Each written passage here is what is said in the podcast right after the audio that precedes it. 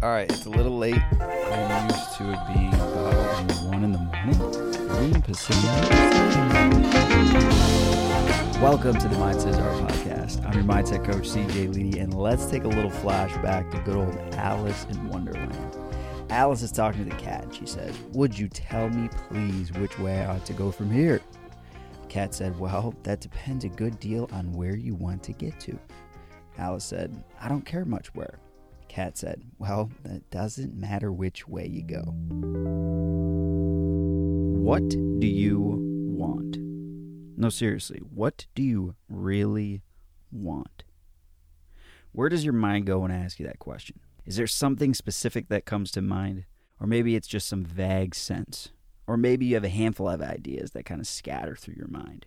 Or maybe you look upstairs for some thoughts, but nothing comes out. Knock, knock, lights are on, nobody's home. I took a coaching course a few years ago. I'm not going to lie, it was not that great.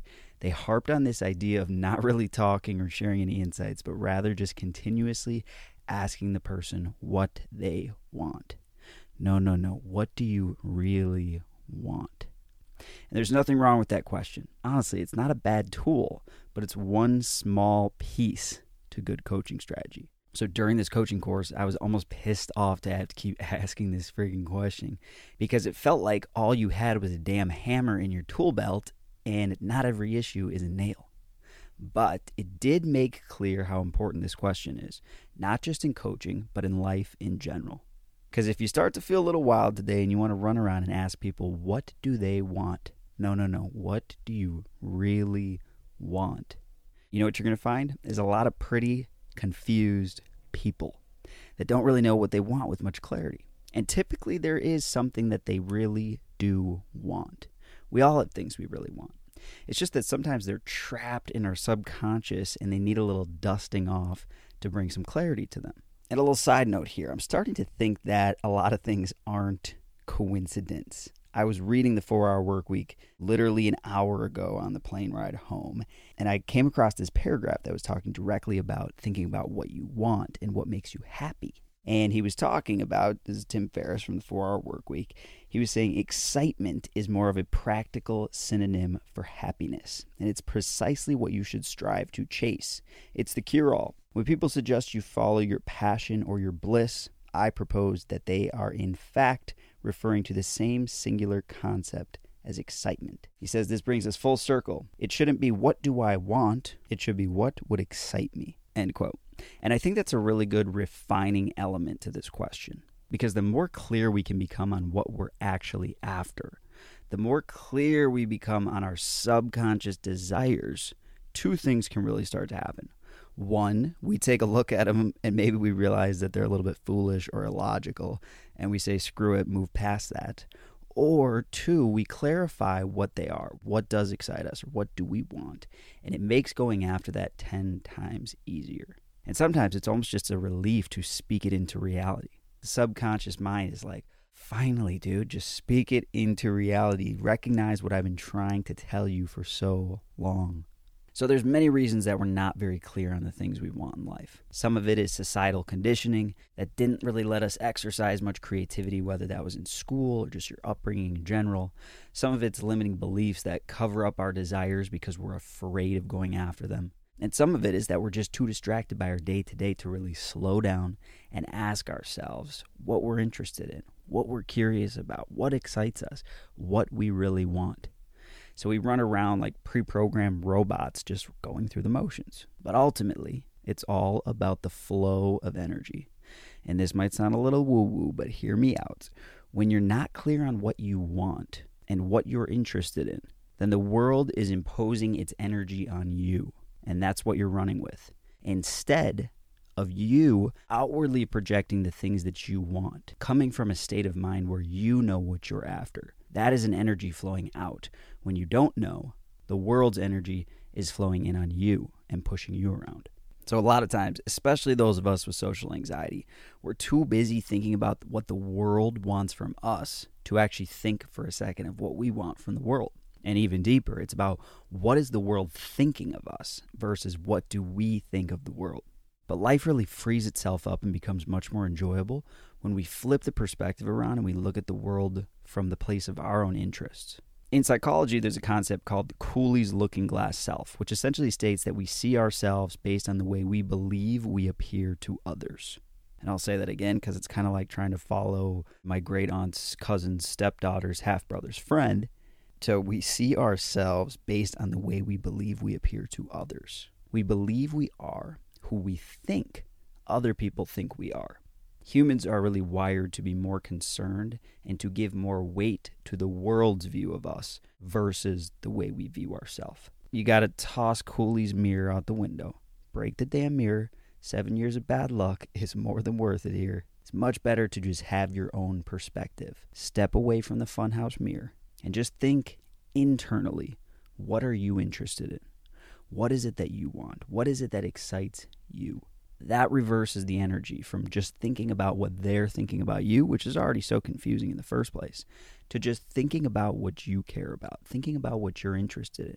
And when you take genuine interest in the world and, let's say, in a conversation or the person in front of you, it's no longer about who you are and how you think they're perceiving you. It's about who they are. It's about what you might be able to learn from them. What are you curious about? What topics are you genuinely interested in learning about from this person? And doing this does a few powerful things. First, it shifts that energy from coming in and feeling like the attention is on you to flipping it around to something outside of yourself. So the focus really needs to be to find where your genuine interest lies. This could be in a conversation, this could be in your business, this could be just in life in general. It's what are you interested in? What makes whatever you're doing or working on or involved in interesting to you? So I started to notice this a lot in college specifically sitting in class all the time. Oftentimes, I was so bored by what was being discussed in class, or just felt confused by the topic, or I just didn't care what was going on. It's a big mixture of a lot of things.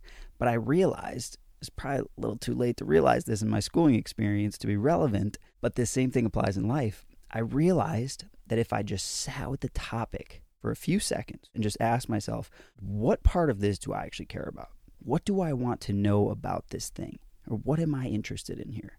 And maybe it takes a little while. Maybe at first you look at it and you're like, I don't think I'm interested in any part of that. But there's always something, there's always a different angle that you could find that's interesting to you. Even if it was way off topic, I would just raise my hand and I'd ask a question that I genuinely cared about that was somewhat related to what we were talking about. And what happened next was really interesting. It was like all of a sudden the conversation became super interesting to me everything that was said after related back to my idea and my shift in the direction of the conversation. It was like, even if I didn't say another word, it followed a different train of thought. Everything was relating back. Topics started to be wrapped around things that I cared about.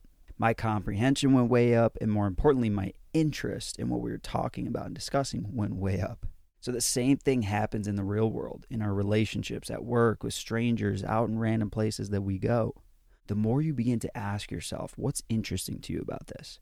What's happening out there that you actually care about? What excites you about what's going on here? The more the world will actually start to reflect the things back that you're interested in. It's kind of like the old saying, you know, only boring people get bored. I said that to my niece one day when she was just saying, Man, I'm so bored, I'm so bored, I'm so bored. I said, Hey, you know, only boring people get bored. And she goes, Well, maybe that's just who I am. She's pretty quick witted. But there is some truth to this statement, right? There's always interesting things going on around us. It's about how we're engaging with our environment that makes things exciting or makes it boring. It's our perspective that we're taking within that scenario. So, are we asking ourselves the question of what about this interests me? What do I want here? What excites me about what's going on? And then interjecting that energy into the scenario so that the scenario actually starts to revolve around the part of it that you're interested in. And leading on with the four hour work week, Tim Ferriss's ideas as it relates to what you want and what you're excited about. He has another quote here that I just read that I loved. It goes, This is how most people work until death. I'll just work until I have X dollars and then do what I want to do. He says, If you don't define the what I want alternative activities, the X figure, X dollars, will increase indefinitely to avoid the fear inducing uncertainty of this void.